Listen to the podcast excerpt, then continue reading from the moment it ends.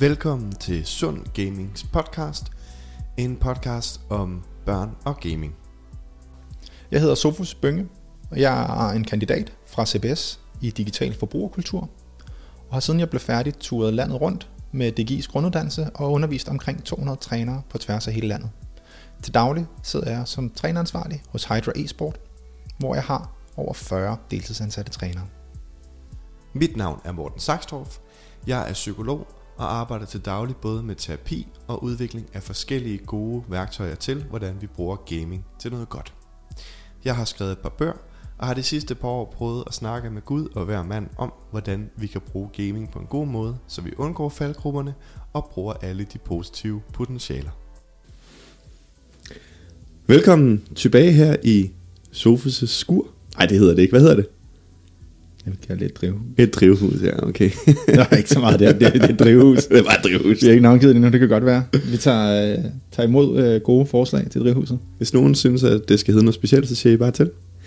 Til øh, et øh, podcast, vodcast, hvad vi nu kalder det, afsnit om børn og gaming, henvendt til forældre. I dag med fokus på life skills. Og hvad er det for noget? Jamen, øh, det er jo, hvad det hedder. Life Det det hedder. Det, altså, så er den heller ikke længere. Så er vi færdige. Det var, det, det var den her episode. til livet, tak. Det var tak for i dag. øhm, nej, men det, det handler om sådan helt grundlæggende, hvad er det for nogle kompetencer, som, øh, som vi har, kan bruge, mangler, øh, Mm, mm, kan opnå, mm. for at, øh, øh, altså, jeg vil ikke sige for at være succesfuld, men for, øh, for at have det gode liv, for at lave nogle ting, man synes, der er meningsfulde, for at Mm. have, altså, lykkes med de ting, man gerne vil, og, øh, og blive bevidst om, hvad er det for nogle ting, man ikke vil, og så videre. Så handler det altså om de her life skills, Mm. mm. øhm, som, øh, kan man sige, der er nogle sådan lidt normale, faglige skills, som vi jo ligesom forventer i samfundet med, at når man, der er noget matematik, og der er noget Mm, dansk, og der er noget mm, historieforståelse, og noget samfundsforståelse og sådan noget. Øhm, så det er jo, øh, så, jeg, så life skills er lidt alle de andre ting. Alle de ting, som vi ikke putter ind i de her traditionelle fag, Mm. øh, men jo som ligger som en nødvendighed for, at vi, øh, vi fungerer i samfundet, og vi fungerer i de relationer, vi har. Mm. Mm. Øhm, Så det er både sådan noget, nogle personlige skills, og det er nogle sociale skills, og, og netop som du også nævner, øhm, måske de bløde faglige skills, ikke? Ja. Altså for eksempel kan man sige, der findes ikke et fag i folkeskolen, der hedder kommunikation med andre i grupper. nej, Men det er en temmelig vigtig evne at have, når man øh, både skal ud på arbejde, eller skal fungere i en forening, eller noget af den du ikke? Altså, så det er en life skill, at kunne kommunikere med andre i grupper. Ja. Men hvordan lærer man det, ikke? lige præcis. Lige præcis. Og også, altså, hvis man lige skal have den sidste sådan, øh, afrunding også på nogle af de her skoleting, så er det jo også, at en meget basal øh, ting, der bliver gentaget, det er det her med, at, at det skal være procesorienteret, ikke mm. resultatorienteret. Mm. øh, som jo tager også i de her forskning omkring, at øh, de unge, der er vant til at få topkarakterer og 12 hele tiden, jamen de er i højere grad tilbøjelige til at vælge de lettest mulige løsninger, Mm, fordi, eller mm. de, i hvert fald de lette opgaver, for de, det der er vigtigst, det er bare at få 12 det er faktisk Mm, ikke at lære mm. eller udvikle sig, Ja. mens dem, der er vant til at ligge sådan, øh, i median, jamen de er mere tilbøjelige til at tage imod udfordringer, prøve at teste ting, og altså dermed også Mm. udvikle sig. Mm. Øhm, også, det kan være, at vi kommer ind på det til sidst, men i sådan talentudvikling i sport for den sags skyld, der er det Mhm. også, at øh, Ulrik Vilberg siger, at det der er fælles for, for herrelandsholdet i håndbold, det er, at øh, øh, det er ikke, hvor de er fra, eller hvilken skole de har gået på. De har det til fælles, at de alle sammen var på anden holdet i deres ungdomsår. Mm. Mm. Så de har simpelthen lært at arbejde for det. Ja. Ja. Så det er det, er det, vi, øh, det er det, vi simpelthen kommer til at, at nørkle lidt med i dag. Mm. Det er processen, det er de her øh, svært definerbare evner og skills og vaner, øh, som simpelthen gør, at vi, øh, vi fungerer, og vi har det godt. Mm. Ja, og, og så kan man måske også lige trække den tråd ind over, at, at hvorfor gør vi det? Det gør vi måske fordi, at, at vi arbejder meget med børn og gaming i vores daglige virke. Og øh, noget af det, vi ser meget ske, det er, at, at der er plads til at træne nogle af de her bløde life skills på en måde, som ikke bliver udnyttet nok endnu, men som øh, vi godt kunne tænke os også at være med til at inspirere lidt. Ikke? Så baggrunden for i dag er life skills og øh, hvordan gaming hænger sammen med dem, eller hvordan vi kan få gaming til at være et slags træningsrum for dem. Øhm, og, øh, og så for ligesom at, at kaste i gang, så har vi taget, øh, taget fat i det begreb, der hedder 21st Century Learning Skills, Mm. som jo øh, findes i mange øh, afskygninger. Øh, men helt basalt, så er det en masse rigtig dygtige og kompetente virksomheder, øh, og World Economic Forum og øh, Undervisningsministeriet og alle sådan nogen, som kigger på, jamen okay, øh, hvad er det egentlig for nogle kompetencer, vi skal bruge ude på arbejdsmarkedet? Mm. Hvad er det for nogle ting, som vi gerne skal have, at vores medarbejdere i det 21. århundrede har lært, når vi ansætter dem? Mm. Øh, eller i hvert fald har en basal forståelse af. Mm. Øh, og der findes så forskellige, vi har taget, hvad kan man sige, vi har taget tre forskellige lister Mhm. med her Mhm. i dag. Der er en, øh, som er sådan den, den simple korte med kun seks overordnede pointer. Det er den, som jeg plejer at arbejde ud fra. Mm. Øh, Og så har jeg taget øh, den fra, fra verdens økonomiske forum, World Economic Forum med, som øh, er sådan en forudsigelse af, hvad for nogle evner, der bliver vigtigst i 2022. Der er sådan 10 stykker. og så har vi sådan applied learnings også, som, hvor de lige pludselig er op på 12. Mm. Og det er fordi, at der begynder de at, at kategorisere det sådan over i, at der er noget, der handler om learning, noget, Mm. der handler om øh, værktøjer, og så er der Mm. noget, der handler om sådan social. Øh, så, så det er også noget, som, øh, hvad kan man sige, alle dem, der sidder og, og nørkler mere med, hvad der egentlig er behov for derude, jamen mm. de bliver også, hvad kan man sige, stille og roligt klogere på det, øh, og graver ned, mere ned i det. Mm. Og grunden til, at vi sidder og kigger på det i dag, det er fordi, at stort set, faktisk ikke stort set, men alle de her øh, 21st Century Learning Skills, altså noget, som man kan øh, træne, eller stimulere, eller udvikle, Mm. når man Mm. gamer. Øhm, men vi er bare ikke nødvendigvis bevidste om det. Det kommer vi lidt mere ind på. Men til at starte mm. med, så øh, de, øh, de seks, som, øh, som i hvert fald er, er inde på øh, undervisning, undervisningsministeriet, det er det, der hedder kollaboration, Mm. altså samarbejde. Det er IT og læring. Mm. Øh, det kan vi jo, får vi jo testet her i coronatiden, hvordan det fungerer. og vi var åbenbart ikke så digitaliseret med folkeskolen, som vi havde håbet. Nope. Men øh, hvorom alting er, så IT og læring. Mm. Så er der det, der hedder videnskonstruktion. Mm. Det vil sige, øh, altså finde ud af, hvordan man øh, be- beskriver øh, sin viden. Hvordan man øh, gemmer opgaver til at bruge dem senere. Mm. Hvordan man Mm. øh, sørger for et eller andet sted at journalføre al ens viden. Ja, men også noget om, hvordan man selv er i stand til øh, at, at kategorisere det, der skal vides her, ikke? eller det, der skal læres. Så det er sådan en, det er en generel kompetence i at lære. Ja. At tilegne sig viden og have viden klar til at kunne blive brugt igen. Præcis. Øh, så er det innovation. Øh, det Mm. snakker vi jo altid meget om, nu siger vi. Øh, det snakker man om rigtig mange steder i samfundet. Vi skal jo hele tiden være innovative, vi skal hele tiden finde nye løsninger Mm. mod de udfordringer. Lige nu der står vi over for øh, corona, som jo har øh, set en masse innovative løsninger i 3D-printer Mm. mm. og Mm. øh, sommerspil, der bliver lavet til håndsprit og alt sådan noget. Øh, så det er også sådan, en, øh, at, at vi ved ikke, hvad for nogle udfordringer, der kommer i morgen, men vi Mm. ved, hvad for nogle vi havde i går. Så hvordan Ja. kan vi øh, have de bedst mulige forudsætninger for at være innovativ for dem. Mm. Så er det selvevaluering. Mm. Det vil sige, den her helt fantastisk svære øh, kunst, ja, og, kunst, og se sig selv efter i sømmene og se, Ja. hvor, hvor kunne det her faktisk være blevet bedre? Hvor, Ja. har, jeg, øh, hvor har jeg truffet nogle dårlige valg? Hvor, hvordan kan jeg gøre det bedre næste gang? Mm. Selvreflektion, ikke? Den Ja. der sådan evne til at sige, hvem er jeg egentlig, og, og. Ja. hvad har jeg gjort her, og hvad kan jeg gøre bedre, men også måske også bare lære sig selv at kende i det. Vigtig, vigtig, vigtig evne. Ja, og Mm. mm. altså nu har jeg en datter, der er rigtig glad for hende at sige, undskyld. Og jeg siger, det er fint, du siger undskyld, men hvis ikke du har tænkt dig at ændre din adfærd, jamen, hvad, hvad hjælper det så? Mm. Så, så den her med, at man faktisk bliver, bliver bevidst omkring, hvad, hvor er det, at man har truffet nogle beslutninger, som man kan revurdere Mm. og måske mm. ændre ved. Mm. Og så Den sidste. den sidste. Den alt overskyggende skulle jeg til at kalde den. Øhm, det er simpelthen, det er ikke bare kommunikation, men det er kompetent kommunikation. Yes. Altså, at man er i stand til at spørge og lytte, fortælle og forklare, deltage i kommunikation inden for den kulturelle ramme, der er i en gruppe, deltage i den kommunikation, der for eksempel er her. Sofus og jeg, Sofus og jeg vi sidder her, ikke? Øh, og det ville være temmelig dumt på en podcast, hvis jeg bare sad og afbrød Sofus hele tiden, og det samme den anden vej for Sofus, eller hvis vi taler i munden på hinanden. Så vi øver os i hvert fald lige nu i en kompetent kommunikation i, hvad er det, der giver mening i den omstændighed, vi er lige nu. Lige nu.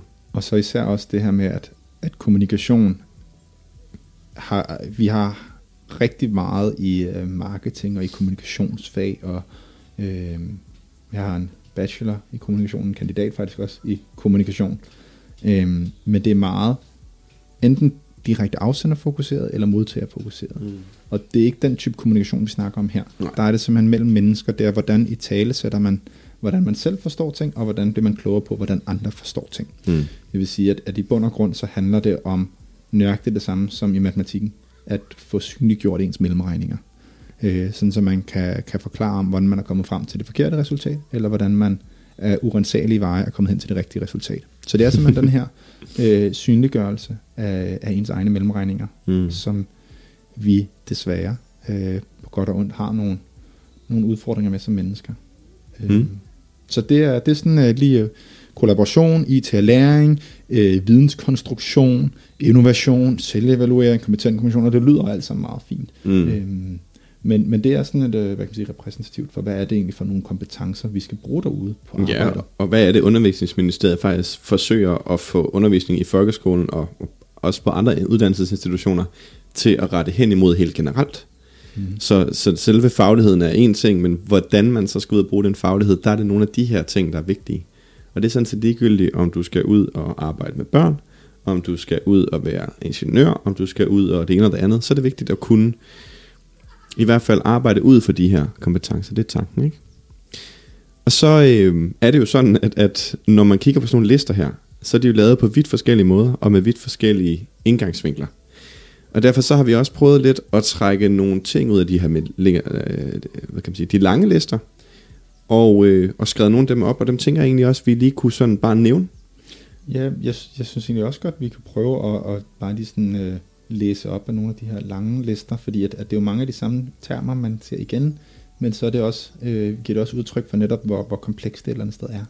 Så tænker jeg i hvert fald, at vi skal gøre det, at vi bare læser dem op, og så Ja. kan vi bruge de sidste, vi har krystalliseret lidt herover, for ellers så kan vi bruge en time på bare at snakke om dem, ikke? Ja. Øh, Jeg kan tage den første. Det første, det er øh, en øh, liste med 10 steps, som hedder kritisk tænkning, kreativitet, samarbejde, kommunikation, informationsteknologi, medieteknologi, nej, undskyld, informationsforståelse, medieforståelse og teknologiforståelse. Så er det fleksibilitet, lederskab, initiativ, produktivitet og sociale evner. Ja, så er vi faktisk op på 12, men det er fordi, vi havde sammenskrevet tre af dem. Men, øh. men, men der er vi jo også ude i både, at, at netop det her, lige pludselig så handler der, øh, har vi begrebet forståelse, der er noget teknologisk, der er noget medie, der er, der er ligesom sådan en, en, en ny verden, som vi er i, og, og den skal vi kunne forstå. Og det er jo det, som vi øh, forsøger også med de her øh, talks, eller hvad vi nu kalder dem, det er at prøve at arbejde med den her, hvad er det for en forståelse, der ligger ude hos de børn, der spiller, og hos de forældre, som ikke nødvendigvis spiller. Mm. Øh, og hvordan kan vi begynde øh, at se noget værdi i det for mm. forældrene, så, så forældrene måske kan få en interesse i det, eller noget værdi i det for forældrene, så, så de kan øh, bedre kan acceptere det, og især også faktisk allervigtigst, at, at børnene bliver bevidste om, at, Mm. at der er noget værdi i det. Mm. Og det er jo netop sådan noget af det her, som det, hvad er det for en medieforståelse. Mm. Øh, I sidste afsnit, der snakkede vi om, om det her med en, en mor, der kom ind og spurgte ind til sociale medier. Mm. Jamen, der er lige pludselig den her medieforståelse, der bliver sat på spidsen og i Mm. tale sat. Øhm, så, så, så det, men, øh, men lad os løbe listerne mere igennem. Det Mm, var egentlig mm. bare for at, at, at, at igen give noget kontekst til, hvad er det egentlig, vi snakker om her. Ja, og så tænker jeg egentlig også lige at udvide på det hurtigt, før vi tager næste liste, fordi sådan en grundlæggende sætning, jeg i hvert fald arbejder meget ud fra, og som jeg tænker, du er helt enig i, det er, gaming er kommet for at blive. Det er altså ikke en døgnflue. Det er nok den mest repræsenterede interesse på verdensplan efterhånden. Især i coronatiden. Især i coronatiden. Vi sidder her. Det er corona og gaming, og så er det det. Så altså, det er kommet for at blive. Så en del af det, vi snakker om i dag, det er også, hvordan kan vi tage noget godt ud af det? Fordi der er faldgrupper i at game rigtig meget. Men der er også rigtig mange potentialer. Så det er også noget, det handler om. Vil du løbe øh, den næste 10 skridt igennem det her? næste, og det igen, det er analytisk øh, tænkning, øh, det er læringsstrategier, det er kreativitet, originalitet og originalitet. Mm. Øh, det er teknologidesign og programmering, det er kritisk tænkning og analyse, det er kompleks problemløsning, det er lederskab og social indflydelse, det er emotionel intelligens, Mm. det er resonering og problemløsning, det er systemer og analyse og evaluering. Og her er vi, her er vi over i nogle, øh, nogle begreber, som, som jo, hvad kan man sige, mange af dem øh, værner om det samme, og det er jo fordi, at den her liste, vi nævner til sidst, det er den, der kommer fra World Economic Forum. Yes. Der handler det om lederskab, der handler det om problemløsning, der mm. handler det om, øh, om de her komplekse parametre. Mm. Øh, lige nu der sidder vi også altså, i, i, i coronatiden og snakker om, hvad er det for nogle hjælpepakker, og hvad er det, der egentlig sker. Mm. Øh, jamen der har vi jo lige pludselig, at normalt så har vi supply og demand, og, Mm. øh, og vi har ligesom en masse hjælpepakker til at stimulere demand, hvis det falder, men lige pludselig så står vi i en situation, hvor vi, at det er supply, der lige pludselig, så må varen ikke komme ud, eller så må varen ikke komme ind. Mm. Så, så det er også sådan, hvordan er det egentlig hele det her øh, komplekse samfund er skruet sammen, når det lige pludselig står og, og brænder på. Mm. Øh, og det er jo ikke fordi, at, at gaming er svaret på, på alt, eller det hele Nej, nej, eller nej, noget. nej, nej. Men, men gaming er, er en arena, hvor vi har mulighed for at, at træne nogle af de her ting. Yes. Øhm, Det handler nemlig om det der med, når du sidder og øver dig igennem et spil på en eller anden ting, ikke? jamen så bliver du bedre til det. Som vi også snakkede om i sidste afsnit. Det man gør, det træner man. mm. Alting som vi sidder og gør, det bliver vi bedre til at gøre, fordi vi gør det. Og gaming er noget man gør. Og når vi så begynder at strukturere det, så bliver det rigtig interessant. Ikke? Ja. Men, men jeg tænker, noget af det vi måske også er lidt øh, ondskabsfuldt over flytteren ved i lige nu, det er, nu har vi nævnt øh, lige omkring 28 forskellige og meget ensliggende ord her. Mm. Måske vi skal prøve at kode det ned til nogle få nogen, vi ligesom griber fast i nu. Ja. Og så bruger til at bruge øh, at diskutere, hvordan gaming og, og børns gaming kan passe sammen med det. Ikke? Ja. Så hvis nu vi tager øh, det her, som vi har skrevet ned her, øh, problemløsning, Yes. så tager vi samarbejde og kommunikation, Yes. så tager vi kreativitet og originalitet, Ja. og så noget med systemforståelse og udvikling. Og det er, øh, hvad kan man sige, det er, det er i hvert fald for os, ikke fordi at det dækker det hele, men det er, det er simpelthen for at have, have lidt lettere ved at have sådan en, en rød tråd i samtalen Ja. ja. fremadrettet. øh, som, som I også kan mærke her, at, at der, er, der er rigtig mange ting at gribe fat i, Hmm. i de her life skills. Øhm, fordi det er øh, et, et begreb, som jo lige pludselig, lige pludselig ram, altså skal brede sig ud over alt, fordi det handler om alt med livet, og det handler om alle de her kundskaber, Mm. som vi skal bruge Mm. til livet. Mm. Og, og så- altså, så bliver, bliver det ikke bredere og mere vagt defineret. så det er også derfor, vi, øh, vi bruger noget tid her på, på at kridte banen op og sige, hvad er det egentlig, vi arbejder med her? Ja, ja, ja. Øh, som Morten som også var inde på lidt øh, så fint tidligere, så handler det jo også om de her ting, vi træner. Fordi vi ser jo også nu, øh, jeg synes, vi skal tage afsæt i, i den virkelighed, vi jo har, som er coronaen, Mhm. at øh, den har vi jo ikke kunne træne os til. Vi har jo set øh, virusudslæt før, men, men det her, den måde, vi har kunnet forberede os på det, det har jo været igennem de her simulationer. Mm. Det vil sige, at det har været igennem at spille Pandemic som brætspil, det har været igennem at øh, se film omkring virusser, og så, Mm. så det er alle de her gange, hvor vi har prøvet at simulere, hvad nu hvis. Mm. Øh, inden for virksomhed, så kalder man det også en scenario planning. Jamen, Hvad er det Mm. for nogle forskellige muligheder der er? Hvad kan outcomesne være? Mm. Og, og så snart man begynder at kigge på det, jamen, så er der øh, 10.000 forskellige outcomes. Jamen, hvis man sidder og kigger på tester, jamen, hvad nu med det? Hvor meget har med infrastrukturen at gøre? Mm. Hvad nu hvis der er Mm. politiske beslutninger? Hvad siger teknologien med batterier? Hvad er det for nogle regler? Mm. Hvornår er det selvkørende? Hvor, bla, bla, bla. Der er rigtig, rigtig, rigtig. Det bliver meget, meget hurtigt komplekst. Mm. Så det vi øh, kommer til at, at, at, at bruge opmærksomheden på her, det er egentlig, at vi, øh, vi kigger på gaming som værende den her øh, leg, mm. den her sport, den her Fælles tredje. fælles tredje, den her øh, et eller andet sted øh, læringsplatform, hvor at vi kan øh, simulere ikke altså, hvordan vi skal gøre med viruser, men, men vi kan ligesom øve nogle situationer, som kan være, hvordan man holder en vinkel i Counter-Strike, Mm. eller hvordan man kaster en granat, og, og vi kan dele de her simulationer med andre. Så, så det er simpelthen, hvor vi ser på, på gaming som en arena for faktisk at træne de her ting. Mm. Lige præcis. Så når vi gør det, så bliver vi nødt til også at anerkende ret tidligt i det. Gaming er leg. Og det kommer man bare ikke udenom. Fordi ofte, når jeg taler med forældre, det er utroligt med det her drivhus her, det har jeg smadret, før vi er kommet herfra.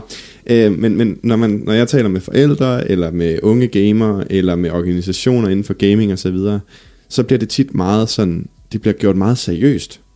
Meget hurtigt, så er det noget med, at, at øh, gaming kan ødelægge øh, børns hukommelse, eller øh, hjernen går i stykker, eller også så er det sådan noget med, at vi skal træne hårdt, fordi vi skal vinde de her konkurrencer, eller så videre, så videre. Men grundlæggende skal vi bare huske på, at gaming, det er at sætte sig ned og deltage i en eller anden form for struktureret leg, enten med sig selv, eller i en eller anden form for social sammenhæng. Så, så når vi taler om gaming, så er det altså som en leg i dag. Ordet kommer også game, kommer af spil. Præcis. Øhm, Så, så, så det, er, øh, det er at se på det her som værende, okay, det er et sted, hvor at vi leger. Det er et Mm. sted, hvor vi spiller, hvad end om det er Counter-Strike eller Fortnite, Mm. eller for den sags skyld øh, Dungeon Dragons eller puslespil. Øhm, Mhm. at, at det er jo, øh, det er jo sådan meget, meget bredt. Øh, det, som er vores kæphest i hele det her, det er faktisk at øh, arbejde med denne her anerkendelse og accept af, at man faktisk lærer, når man leger. Mm. Mm. Øh, både for, for forældrenes skyld i, at de begynder at prøve at kigge på, jamen okay, hvad er det faktisk for nogle kompetencer? Øh, jeg kan huske, at, at mine forældre øh, var, var svært overrasket over, at lige pludselig så kunne jeg snakke engelsk. Mm. Øh, men det er jo også fordi, at, at på det tidspunkt, jamen, så er det de her skolefag, man kigger på. Hov, øh, lige pludselig så kan han lave matematik, fordi det skal han kunne. Lige pludselig så, altså de første ord, jeg kunne stave til, det var jo snydekoderne i Age of Empires. Lumberjack og... Pepperoni pizza Ja. og Robin Hood og sådan, øh, Big Daddy. Ja. Øh, så, så det var også, øh, der var det nogle af de her meget, meget håndgribelige, at, at, at han har lært at stave til et ord, han har lært at snakke engelsk, han har Mhm. lært at gange og dividere. Øh, vi ser også nu, hvor at, at i Counter-Strike, jamen så bruger man øh, Counter-Strike i matematikundervisning til at finde ud af øh, typetal og median og Mhm. gennemsnit Mhm. og, øh, og arbejder ud fra, jamen så har vi lige pludselig et, et begreb, der bliver brugt på tværs af alle niveauer i Counter-Strike, der hedder ADR, og det er average damage per round, og hvordan er det, man arbejder, regner det ud, og, Mm. øhm, og alt, så, så på den måde så begynder alle de her traditionelle fag som dansk og engelsk og matematik, de har været meget, meget, meget øh, direkte relaterbare linjer i at kigge på, okay, jamen der kan man se, de lærer at forstå engelsk, super godt. Mm. Øhm, jeg ved, i historie, der har man også brugt nogle af de her øh, spil som Rome og Age of Empires til, og- lige præcis til, at- til at skabe sådan en eller anden form for forståelse af begrebet tid øh, og historie. Øhm, så, så det er der ligesom, hvad kan man sige, det er der styr på. Mm. Det kan selvfølgelig blive meget bedre, men, men det, der er rigtig spændende, det er jo de her andre øh, begreber, som vi nu sidder med, der hedder altså problemløsning og samarbejde, kommunikation og kreativitet og originalitet og systemforståelse og udvikling. Mm, mm. Fordi det, det er ikke, der er ikke et folkeskolefag, der hedder problemløsning. Og hvis der egentlig var, hvordan filen skulle man gribe, gribe det? Ja, præcis. Det er så Øhm, diffust, ikke? Øh, Så, så det er derfor, at, at det her det er nogle ting, som vi faktisk træner automatisk, når vi spiller. Øh, når børn sidder og spiller Counter-Strike, jamen så, øh, så vil de jo med det samme gerne vinde mere, end de taber. Ligesom alle andre mennesker. Så, ja. så derfor så hver gang, når de, når de møder et problem, jamen så prøver de at finde en løsning. Og hvis Mm. den ikke, løsning ikke virker, jamen så prøver de en anden. Jamen det kan være, at vi skal gå mod A i stedet for at gå mod B. Det kan være, at vi skal prøve at bruge noget mere utility. Det kan være, at jeg skal spare penge op, så jeg køber en rigtig våben. Eller Mm. Ikke altså købe en riffel i Counter-Strike. Ikke et rigtigt våben. Mm, mm, mm, mm. Man køber for- det våben, der passer ind i den her øh, strategi, ikke? Ja. Lige præcis. Så det er også... Jeres det, børn køber ikke rigtig våben over Counter-Strike. Det er meget vigtigt lige at understrege. Ja. øhm, og, og kreativitet, og det der med at sige, okay, jamen, øh, hvordan, hvad er det, de forventer, jeg gør? Hvordan kan jeg begynde at prøve at øh, finde på noget andet? Mm. Øhm, det her med at forstå, og jamen, hvis de har gået over på A tre gange i streg, hvad gør Mm. de så næste gang? Mm. Eller hvis de kaster de her granater hver gang, hvad kan jeg så gøre? Mm. Så det her også med at forstå, om fint, hvordan er det, man så kan begynde at lave det. Mm. Øh, Vi har også begrebet videnskonstruktioner, det her med, at, at lige pludselig så kan man øh, lave sine egne strategier. Mm. Øhm, og det, det kommer meget hurtigt derhen, fordi der er så meget motivation i de unge, i Mm. at, at de spiller og leger. Mm. Ja, fordi hvis vi skal trække det op på, på et stort plan, ikke? Så grunden til, at vi synes, det er interessant, og grunden til, at vi ser ude i, i vores arbejde, at det her, det sker, det er fordi, vi har gaming, som er så motiverende for så mange unge mennesker. Og den motivation, den kan omformes til de her bløde skills, ikke? de her life skills. Man kan også kalde det livskompetencer. Fordi, at man kan putte det ind i, i sådan et struktureret fællesskab. Altså det, det som øh, blandt andet noget af dit arbejde består i, det er jo at, at have en masse gode trænere, som får en masse unge mennesker til at blive bedre til deres spil. Mm. Men noget, der jeg ved, du også går meget op i, det er, hvordan kan de her trænere få de unge mennesker til at udvikle sig personligt også, ikke? Og i de her strukturerede fællesskaber, hvor man sætter sig sammen i et hold af for eksempel fem, og skal løse en opgave ind i et spil, så begynder lejen at blive seriøs. Og når lejen bliver seriøs, så sætter vi nogle, i virkeligheden sådan en slags træningsarena op, for at man kan træne de ting, som du ligesom trækker frem her. Ikke? At når man for fire gange i streg mislykkes med en strategi i Counter-Strike, hvad gør man så for at ændre strategien? Både i forhold til teamet, men også i forhold til de konkrete andre strategier, man så skal tage ind. Og dermed så træner man problemløsning. Og man træner analyse. Man træner samarbejde. Og jo mere struktureret vi gør det, jo mere kan vi bruge det fremadrettet, tror jeg. Ja, og det er faktisk lige der, hvor vi også løber ind i det største problem, Mm. når vi snakker life skills i gaming. Det er accepten Mm. af, at man faktisk lærer. Det er synliggørelsen af, at man Mm. faktisk lærer, at man faktisk har lært noget. Øhm, I øh, den måde, vi har, vi har valgt at strukturere undervisningen hos Hydra, der har vi delt det op i niveauer, hvor vi simpelthen har, har lagt os op af, af Blooms taksonomi, som er sådan en meget basal øh, Øh, måde, vi arbejder med øh, forståelse i folkeskolen, med at hvis vi skal sige, at i dansk for eksempel, jamen så først så skal vi kunne huske og gengive det her med, at jamen, det er et A, og det er et B, og det er et E, og hvis man sætter dem sammen, så står det abe, og så er det et, et, et dyr her, og så er der altså også en mulig semiotik indover. Men så begynder vi ligesom at kunne læse, så begynder vi at læse nogle bøger, så begynder vi at kunne fortælle, hvad er det, der er sket i de her bøger, så begynder vi selv at skulle skrive nogle bøger, og så kommer vi længere og længere i det, hvor lige pludselig skal vi begynde at analysere nogle bøger, vi skal begynde mm. at skrive vores egne essays, der diskuterer forståelser, og, lige, og så Mm. ender vi op i det der høj taksonomi, hvor at vi skal kunne skabe vores egne, og vi skal kunne redegøre for, for hele konteksten, hvordan har øh, Dickens været Mm. med til Mm. at øh, skabe det moderne gennembrud i Danmark, Mm. og hvordan er det repræsenteret gennem arbejdslitteraturen fra Pontoppidan, og hvad har det videre gjort i forhold til Socialdemokratiet og den Mm. mm. samfundsmæssige udvikling. Og det er det, vi sidder med, med i dansk. Øhm, og der har vi ligesom en, en, en struktur på, hvor, hvor komplekst bliver det. Mm. Og det er der rigtig mange børn og unge, som synes er kedeligt. Mm-hmm. Øh, og ikke forstår værdien af, hvor, vi forældre, hvor forældre og voksne siger, det, det, altså, hvordan kan du ikke forstå værdien af det? Er da super spændende. Mm. Øhm, men i Counter-Strike, jamen så er de ekstremt motiveret for altså sindssygt hurtigt at forstå, okay, hvordan finder jeg rundt på banen? Hvad hedder de forskellige steder? Hvad for nogle våben kan jeg bruge? Og så begynder de, når de kan huske de her ting, jamen så begynder de at sige, okay, de andre er gået herhen, de andre gange, så kan jeg gøre det her. Hvis jeg står her, så kan de ikke se mig derovre fra, så har jeg den her Mm. fordel. Hvis jeg kaster den her flash, mm.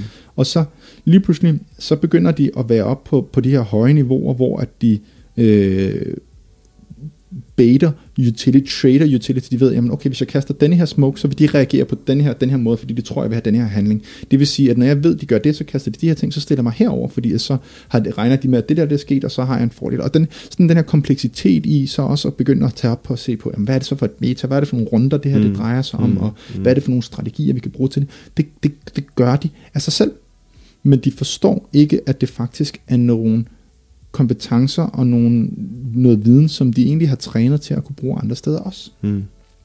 Så det er der, hvor at, at det for mig handler rigtig meget om at øh, fortælle børnene at, og de unge, at det er okay, det er, Mm. de leger. Mm. Det er okay, de spiller. Øh, selvfølgelig på nogle strukturerede og ordentlige præmisser, men, men Mm. simpelthen hjælpe dem med at se, at det her det er noget, de kan bruge andre steder også. Mm. Øhm, og det er, jo ikke, det er jo ikke, fordi det er noget, der kun er forbeholdt til gaming. Mm. Det er også noget, hvor... At jeg, Mm. Ja, det, det er mere generelt diskussion om læring, ikke? Ja, altså nu, øh, nu har jeg jo altid øh, været på, øh, på Roskilde Fest, nu siger jeg altid, det er jo ikke bare i mange år.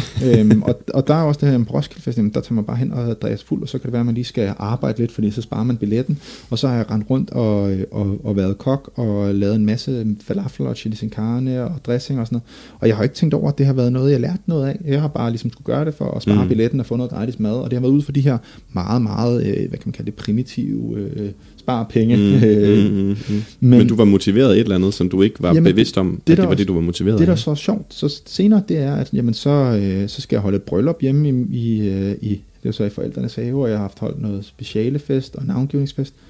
Og der står jeg lige pludselig og laver mad til 80-70 mennesker på en formiddag, og uden at tænke over, at, at det er jo noget, som jeg Som- har lært på et tidspunkt, men det har jeg lært af at være frivillig på de her steder. Mm. Roskilde. Mm. Men, men fordi i mit hoved, så har det jo hele tiden været et sted, hvor jeg legede, et sted, hvor Mm. jeg var henne for at være Social og... ja, så det var ikke et sted, hvor jeg accepterede, at hov, jeg tilegner mig faktisk nogle ting her. Ja.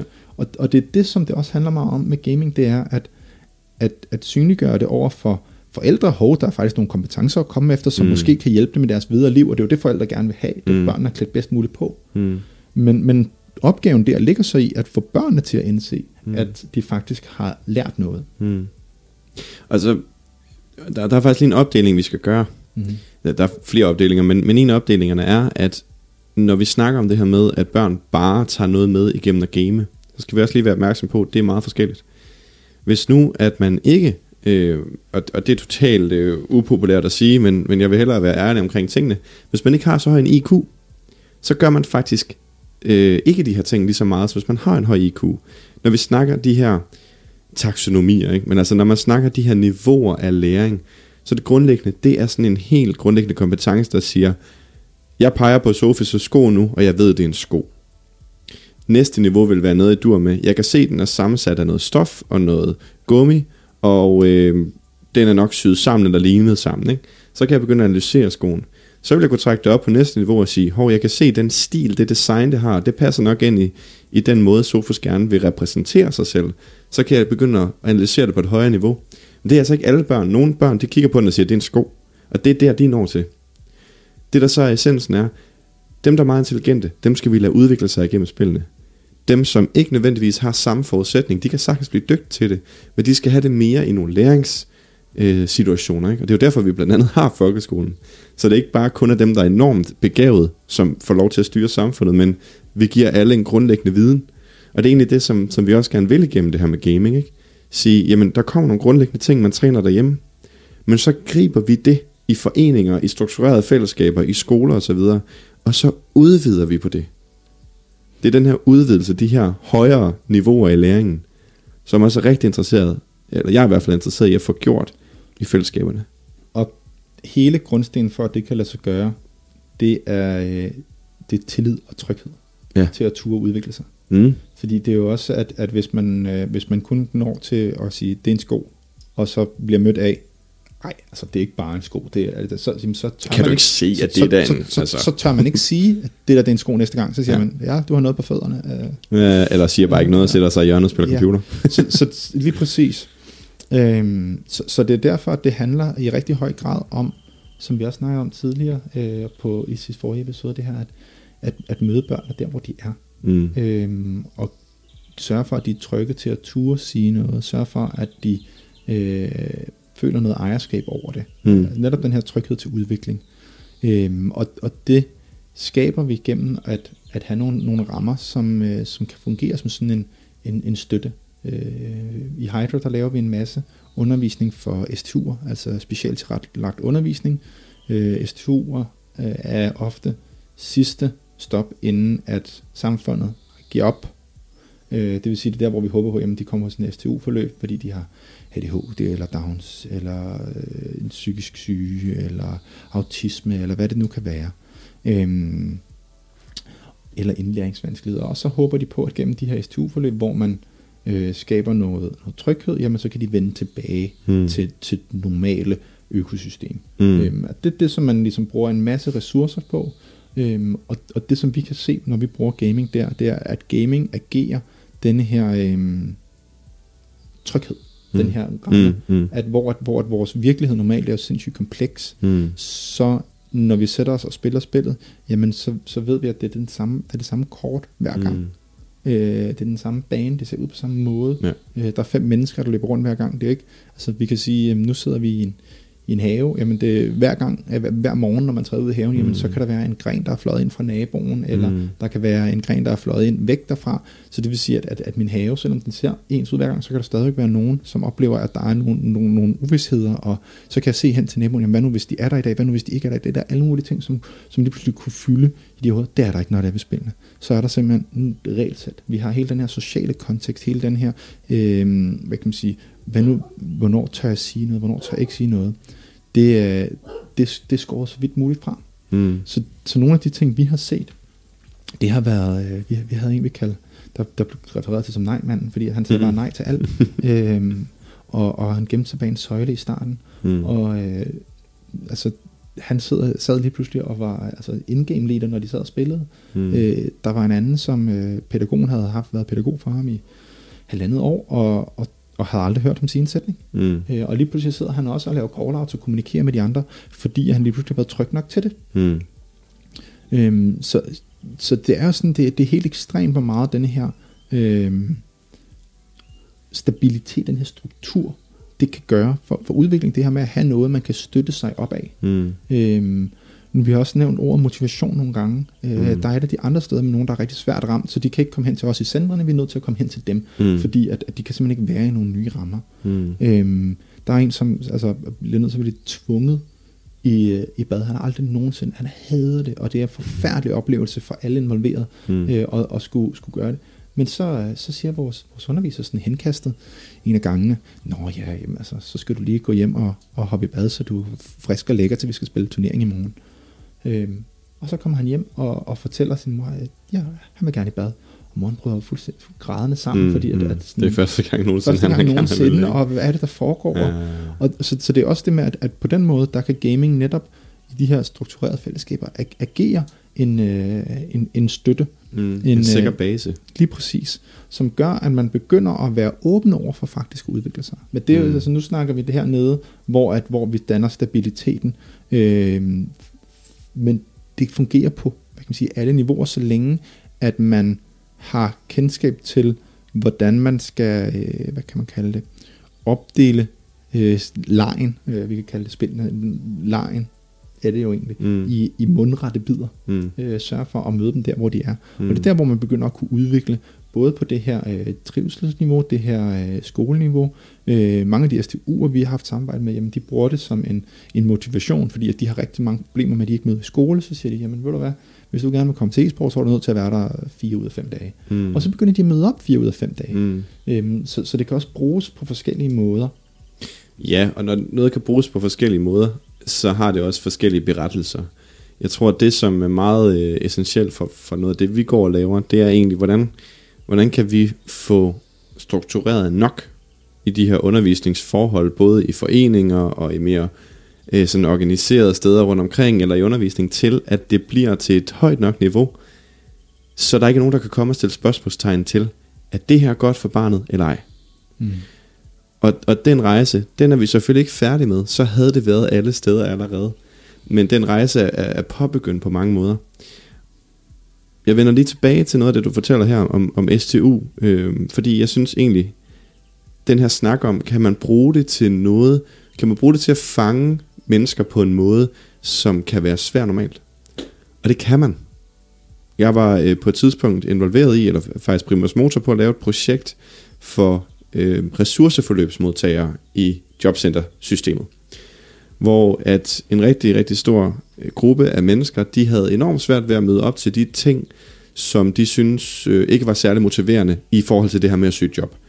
De, kunne have, de har typisk alle mulige problemstillinger. Måske har de diagnoser, måske har de sociale udfordringer, måske har de fysiske udfordringer. Halvdelen af dem møder op og gør, hvad de kan, og den anden halvdel bliver hjemme og siger, hvorfor skal jeg dog det? Jeg har ingen motivation. Den her gruppe herover, den er specielt udgjort af unge mennesker, som egentlig ikke synes, det er særlig interessant at skulle ud og aktiveres. Hvordan kom vi lige til dem? Så gjorde vi så det øh, i Væksthuset, hvor jeg var ansat på det tidspunkt, øh, at, at vi lavede et gamingprojekt. Så vi simpelthen skrev ud til de her borgere og spurgte, hvad, hvad er for et spil interesserer dig? Og øh, vi fik så ret hurtigt 40 henvendelser tilbage, hvilket er et ekstremt meget større antal, end man normalt gør i de her projekter.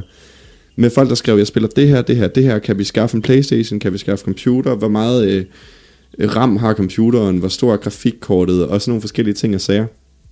Og lige pludselig så mærkede vi en stor interesse fra en gruppe, som vi har haft enormt svært ved at aktivere tidligere. Så gjorde vi så det, vi mødtes en dag til det her gaming-projekt, hvor vi brugte fire timer på at sidde og spille computer sammen, og tale om, hvad er det der med computer.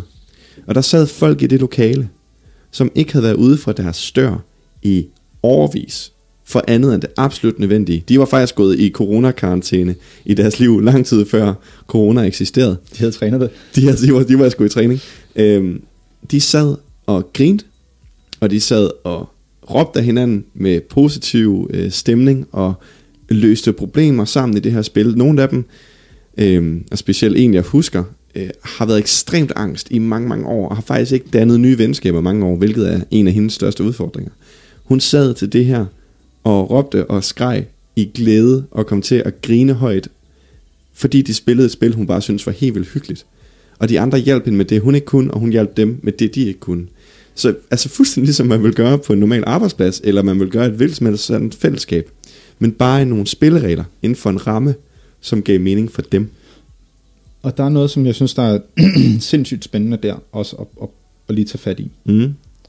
Øh, og det handler netop om, tilbage om, hvordan er det, vi skal strukturere det. Fordi øh, der er også øh, skolen i spil, Tore, som har kørt en masse øh, forsøg og samlet empiri ind, som har erfaret, at for eksempel at bruge et spil som Torchlight 2, øh, det er ikke fordi, vi skal grave ned i, hvad spillet går ud på, men det, der er vigtigt, det er, at, at man skal samarbejde fire mennesker. Mm. En, der giver skade, en, Mm. der tager skade, en, der helbreder skade, og en, der hjælper med at, at, at facilitere rammerne, for at alle ting kan lade sig gøre. Øhm, det vil sige, at, at der er ikke nogen direkte konkurrence imellem hinanden. Øhm, og så skal de her øh, børn i folkeskolen så ligesom klare nogle opgaver i spillet. Øh, finde ud af, hvor de skal komme hen, øh, løse det her, samarbejde omkring det, og så efterfølgende skrive øh, historier om deres karakterer, skrive mm. rapporter om deres eventyr. Så i stedet for at det er den her boganmeldelse, jamen, så er det blevet en form for eventyranmeldelse. Fedt. Og, og der har man bare kunne se, hvordan at der har været ekstremt stor motivation på tværs af alle, der ligesom har gjort det. Det er bare, altså, de har ville skrive, de har ville fortælle, de har ville snakke, de har ville diskutere, de har ville lege, de har ville det hele. Mm. Øhm, men en af de udfordringer, der er med spil, og som hans forskning også viser, det er, at, at overraskende nok, så vil vi faktisk gerne, øh, når vi spiller det, der hedder koop, altså samarbejde, eller PvE, player versus environment, Mm. jamen så vil vi faktisk gerne udfordres øh, og tabe mere, end vi vinder. Men så snart at det bliver et spiller mod spiller element, så er det især hos pigerne, og også hos altså nogle af de, dem, der ikke er klædt på med kompetencen af drengene til det, jamen der falder motivation for det bare fuldstændig. Mm. Det er bare puff, død, gider det ikke. Mm. Øhm, så det er også en af de ting, som, som vi har erfaret ude ved Hydra, når vi havde, øh, vi havde sådan 60 7. klasser, altså det vil sige 3 7. klasser, 60 elever, Ja, ja. øh, ude, ude en hel dag på sådan et UV-dag, øh, dag, hvor at, at de spillede og legede, og så kunne de skrive sig op til, om de nu ville lege med Counter-Strike, eller med Fortnite, Ja, eller med ja. League of Legends. Og det, alle var vildt glade, men, men det var især pigerne, som lyttede og lærte og udviklede sig den der dag. Men der var bare en ting, der var meget vigtig for dem, og det var, at drengene ikke var med. Mm. Fordi så snart, at du introducerer en dreng i ligningen, Mm. så den, den måde, som de ordret sagde det, da der var et, et hold med fire piger, så de ville hellere spille fire piger mod fem piger, end de ville spille have en dreng på deres hold. Mm. Fordi det, de sagde, det er, jamen han har jo spillet før. Mm. Mm. Mm. Og så snart der er en, der har spillet før, så er det ikke længere sådan en even ground, og så er der alle Mm. mulige øh, relationer, sociale relationer, øh, Mm. social forståelse, øh, som, som, som, som gjorde den her opgave for svær og kompleks til det faktisk, til de faktisk var i flow med den. Mm. Mm. Så det er også meget vigtigt, når vi snakker om det her med, med kompetencer og sådan noget, så, så er det altså, øh, så er det ikke fordi, at ja, fint, du tænder computeren, du sætter dig ind og gamer, og så lærer du bare det hele, og så kommer du ud, og så er arbejdsmarkedet bare, mm, de har bare siddet og ventet på dig. Mm. Sådan fungerer det ikke. øh, Nej, det handler nemlig om, hvordan vi strukturerer den undervisning. Ja. Sådan, at den opjusterer de life skills, som er brugbare. Ikke? Lige præcis. Og hvis vi skal prøve lige at, at dykke over i det, øh, og nu kan man sige, at det her er jo henvendt til forældrene. Øhm, men jeg tænker egentlig også, at forældrene er interesseret i, hvad bliver der egentlig gjort rundt omkring. Ikke? Så hvis vi skal prøve at sætte nogle ord på, hvordan kan man egentlig strukturere en undervisning et eller andet sted, som, som vi kender til, for at den fokuserer på problemløsning, fokuserer på samarbejde, kommunikation, kreativitet og originalitet, og systemforståelse og udvikling. Hvordan gør man egentlig det? Jamen altså, øh, en, en, et eksempel på en øvelse, som, øh, som en af vores trænere har brugt i, i, i Counter-Strike. Mm. Øh, det, øh, han kalder den øh, Deagle-rouletten, og det betyder, at de er fem mennesker, som spiller mod bots, og det vil sige, de fem, der skal samarbejde, men de skal deles om én pistol. Øh, det vil sige, at der er ligesom kun en, der kan skyde, de fire andre, de skal bare sørge for at overleve imens. Mm. Øh, og så er der så også den regel, at jamen, når, han, når man enten løber tør for de syv skud, der er i pistolen, eller man kommer til at trykke på R på reload, jamen så er det den næste i rækken. Så pistolen skal ligesom videreføres hele tiden Mm. i spillet. Mm.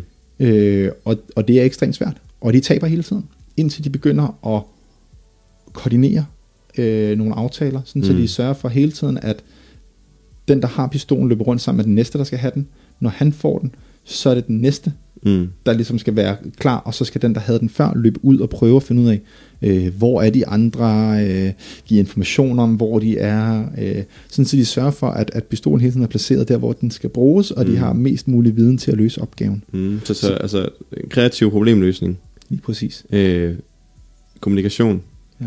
taktik og strategi. Ja. Mm. Og, og også bevidsthed om, at hvad kan man sige, der er rigtig mange af børnene, som har, for eksempel i Counter-Strike, der er der også en af de ting, øh, som den her øvelse blandt andet er så ret imod, det er den her dårlige vane med hele tiden at reload, fordi når du er i gang med at reload, så kan du ikke skyde, så hvis du lige har skudt nogle skud, og så reloader, og så popper en frem, jamen så vil du tabe, fordi at du ikke står i gang med at lade din gøb, og, øh, og de kan altså skyde. Så, så det er også det her med at, at synliggøre for dem en af de her usunde vaner med, om de hele tiden reloader den. Mm. Øh, og så synliggøre en af de usunde vaner med, at når du har ikke koordineret med, at, at du kører sammen med din sidekammerat. Øh, så, så det er det her med, at, at det hjælper med at, at synliggøre nogle af de her handlingsmønstre, som vi ellers har rigtig svært ved at se. Mm. Mm. Det skaber også en grobund for, at man kan udvikle sin selvforståelse. For man bliver nødt til at analysere sit eget spil, Mm. og måske også sine egne tendenser, når man netop skal undgå. Nu er det så et kon- konkret eksempel med reload, ikke? Men jeg tænker også, at det, det lægger op til, det er, at teamet bliver nødt til at sætte sig ned og sige, nu har vi, nu har vi mislykket med den her opgave 10 gange. Mm. Vi kan altså ikke bare vælte ind og, og vinde over det her hold af robotter, som bare skyder os, fordi vi kun har et våben. Ikke? Hvad gør vi, venner? Ja. Det giver anledning til frustration. Og frustration er den bedste følelse overhovedet i forhold til at opnå læring.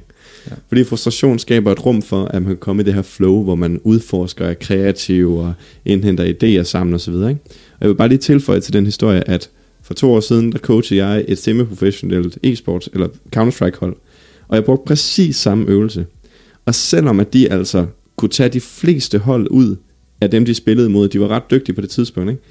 når de spillede normalt, så havde de absurd svært ved at vinde den her meget simple konkurrence, som jeg har set væsentligt dårligere hold klare. Og det, der var deres problem, det var, at der var en af dem, som altid havde lederskabet. Og han kunne bare ikke finde løsning på det her. Så de andre sad bare og kiggede på ham, indtil han havde prøvet 10 strategier af, og intet virkede. Og på et tidspunkt, så spørger jeg bare en af de andre, hvad tror du, at vi skal gøre ved det her? Ikke? Og så sker der det, at han laver den strategi, som helt tydeligvis virker. Og det var sådan noget i stil med, at, at resten gemte sig, mens en havde den, og så kom de frem og roterede ud og sådan noget. Ikke? Men der skete noget, fordi at, at ting blev sat på spidsen. Ikke? Og i den her gruppekommunikation, så fandt de pludselig ud af, at lederskab faktisk også er noget, som er spredt ud over gruppen.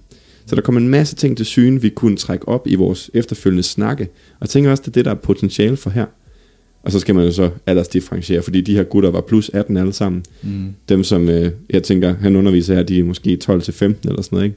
Og der er forskel på, hvad man kan tale om med forskellige aldersgrupper. Og der er forskel på, hvor, hvor de er i deres hvad kan man sige, kompetencer, Mm. og hvor dygtige de er, hvad de synes, der er sjovt. Og, Ja.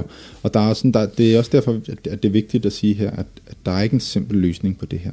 Øh, vi forsøgte også at i talesætte det i starten her med, at, at det er håbløst komplekst, Mm. med hvor mange forskellige øh, life skills der egentlig er, og bare det her med at blive enige om, hvordan vi definerer life skills.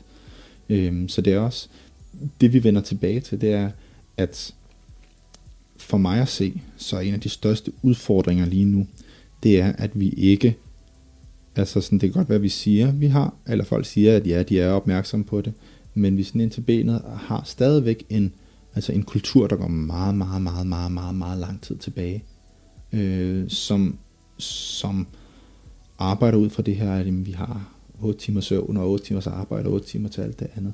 Og, og der er gaming råd over i den her alt det andet. Øh, mm. Om det har været leg.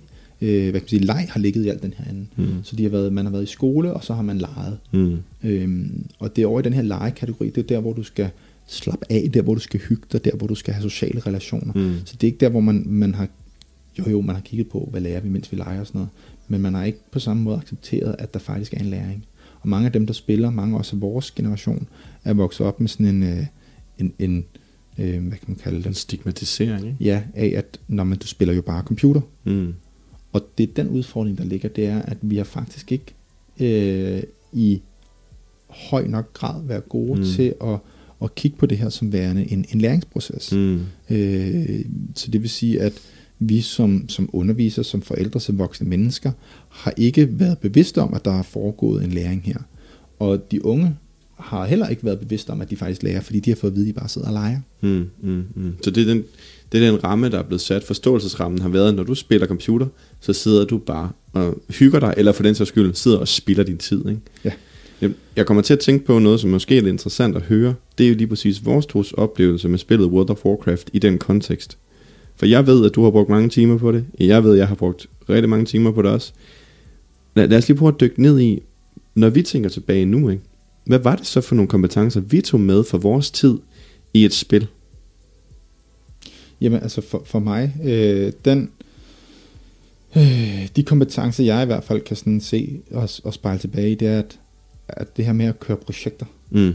øh, det her med at sørge for at koordinere ressourcer Mm. øh, til at løse opgaver. Øh, Og vi skylder måske også lige at sige, hvad World of Warcraft er, når ja. Vi går sådan World, ind det. World of Ja. Warcraft er et spil, hvor der er øh, ni forskellige klasser, der har, der har tre forskellige mm, måder, de kan sammensætte deres klasse. Ja, det og måske skal vi gøre det endnu mere simpelt. Hvad er en klasse? Ja, det svarer lidt til, at, at, at det er et, et spil, hvor der er nogen, der kun kan skyde med højre benet, nogen, der kun kan skyde med venstre benet, nogen, der kun kan skyde på mål, nogen, der kun kan skyde den væk fra mål. Yes. Øh, der er ligesom nogle forskellige afgrænsede... Nogle roller, ikke? Ja, lige ja. præcis. Så der er nogle forsvarsspillere, der er nogle angribere, og der er nogle midtbanespillere. Lige præcis. Øhm, for at lave fodboldanalogier, fordi det er lidt mere sådan, Det, det er tilgængeligt, ikke? så, øh, så ikke, hvad kan man sige igen, for, for ikke at gå for meget ned i spillet, men det her med at allokere ressourcerne til, at man i forskellige kampe har forskellige opgaver. Øh, sørge for at øh, være klar til, jamen hvis der sker en uhensigtsmæssigt, øh, altså som i fodbold, hvis lige pludselig der er en angrebsspiller eller en forsvarsspiller, der løber mere op, og han mister bolden, jamen hvem er det så, der rykker ned og tager hans plads? Hvordan er det, man kan øh, sørge for at allokere ressourcerne til, Mm. hvis der er noget, der går galt? Mm. Øh, så den her, sådan, hvad kan man sige, det her med at køre projekter, øhm, så har jeg også lagt mærke til, og det er noget af det, jeg har også kigget meget på, det er de her, hvad er det for nogle roller undervejs. At dengang jeg spillede World of Warcraft, der var jeg en healer, altså en, der skulle prøve at sørge for, at de andre øh, kunne løse med deres opgaver. Når jeg, da jeg spillede fodbold, der spillede jeg bagerste mand, det vil sige, at jeg sørgede for at kommandere rundt med forsvaret og ligge og rydde op og lave en helvedes masse røde kort, når ikke de fik gjort det ordentligt. Mm. Øh, Så der var det også den her med, at, at, at bolden op ad banen sørger for, at de har tryghed til, at de kan fokusere Mm. mm. på at angribe og score mål. Øhm, når jeg spiller League of Legends, jamen, så er det også faktisk en øh, supportrolle der, en, der er sådan en engage, det vil sige, Mm. mm. det er mig, der igen styrer, hvordan er det slaget skal foregå, hvor er det, vi Mm. skal rykke os hen, og sørge for, at Mm. de andre ikke kommer galt afsted. Øh, I mit arbejdsregi, der er det også at sørge for den her, netop den her vidensdeling, prøve at hjælpe folk til bedre at kunne løse deres opgaver. Så det er meget tydeligt, at de kompetencer, som jeg har trænet i spillene, ikke? det er de samme kompetencer, som jeg faktisk også træner Mm. mm. i, øh, hvad kan man sige, mit arbejdsregi, Mm. og også tilbage i, i studiet. Mit speciale, det handlede om, hvordan vi kunne forstå, øh, hvad kan man sige, finde nogle metoder til at, at forstå den her kultur, mm. og arbejde med den. Det vil sige igen, den her sådan en informationsdeling om, jamen, hvordan er det, vi bliver klogere på at træffe de rigtige beslutninger. Mm. Øhm, Så der er både noget selvreflektion, du har fået igennem det. Nu sidder du og reflekterer over din selvreflektion, ikke? Noget selvevaluering. Du har øh, siddet i, i nogle, nogle situationer, hvor du skulle med andre løse nogle komplekse opgaver. Så man kunne kalde det kompleks problemløsning. Hvor du har brugt nogle forskellige strategier. Nogle har lykkes, nogle har ikke lykkes. Og ud fra det, så har du udforsket mere og mere af det.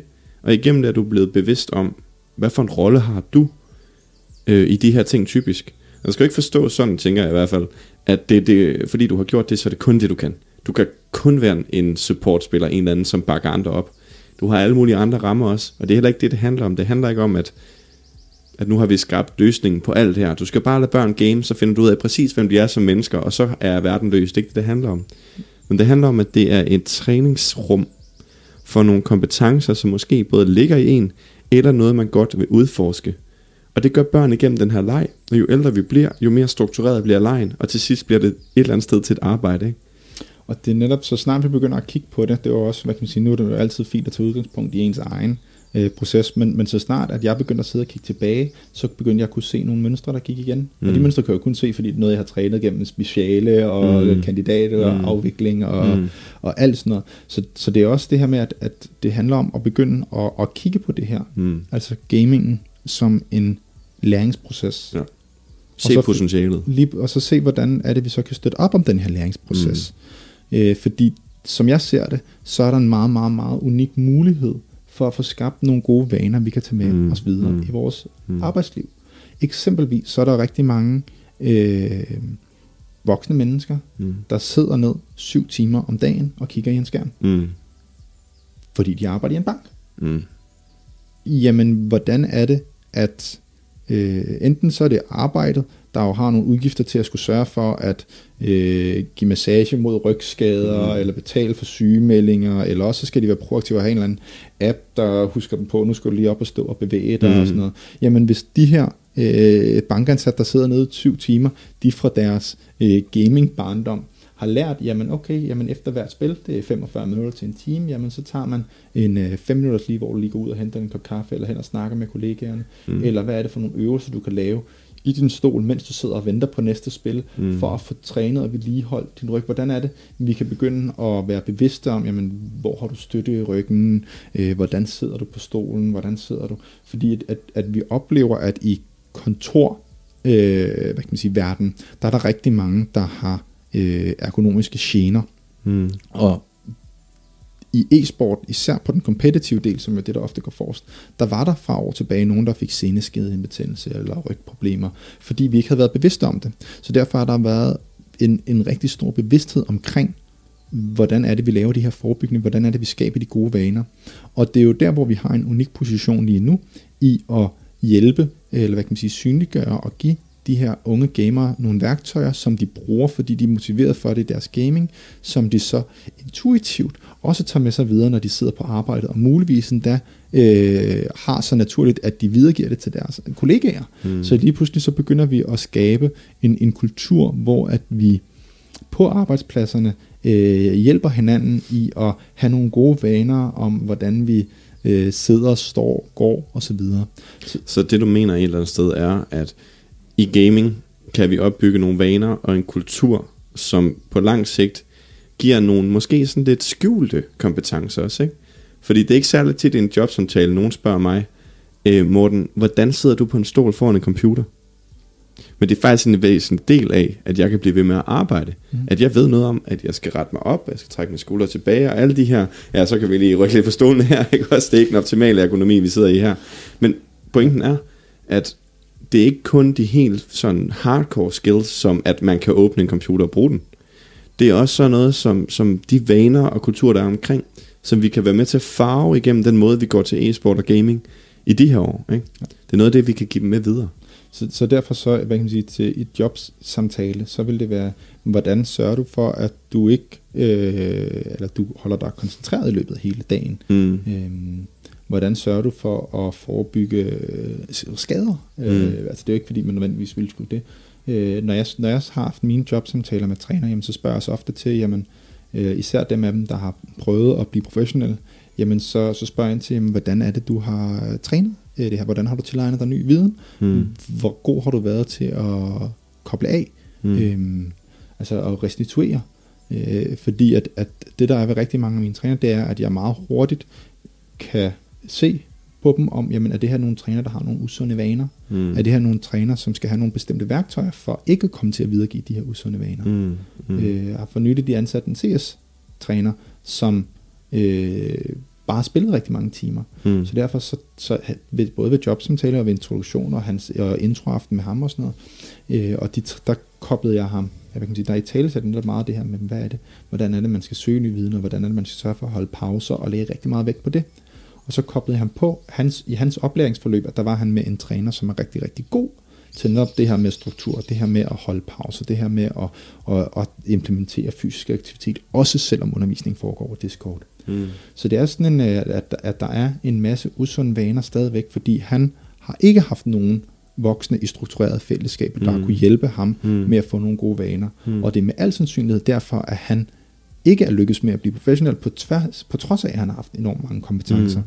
Så det, det, det der er det, som er den, at, hvad kan man sige, for at vende tilbage til det, den store øh, udfordring, når vi snakker børn og gaming og life skills, det er, at børnene tilegner sig en masse vaner. Vi som forældre og voksne har mulighed for at hjælpe dem i at beholde de gode vaner og skille sig af med de dårlige vaner. Mm. Men det kan vi kun gøre, hvis vi har mulighed for at strukturere det. Mm. Og vi har kun mulighed for at strukturere det, hvis vi indgår på spillets præmisser, eller på de her unges præmisser. Mm.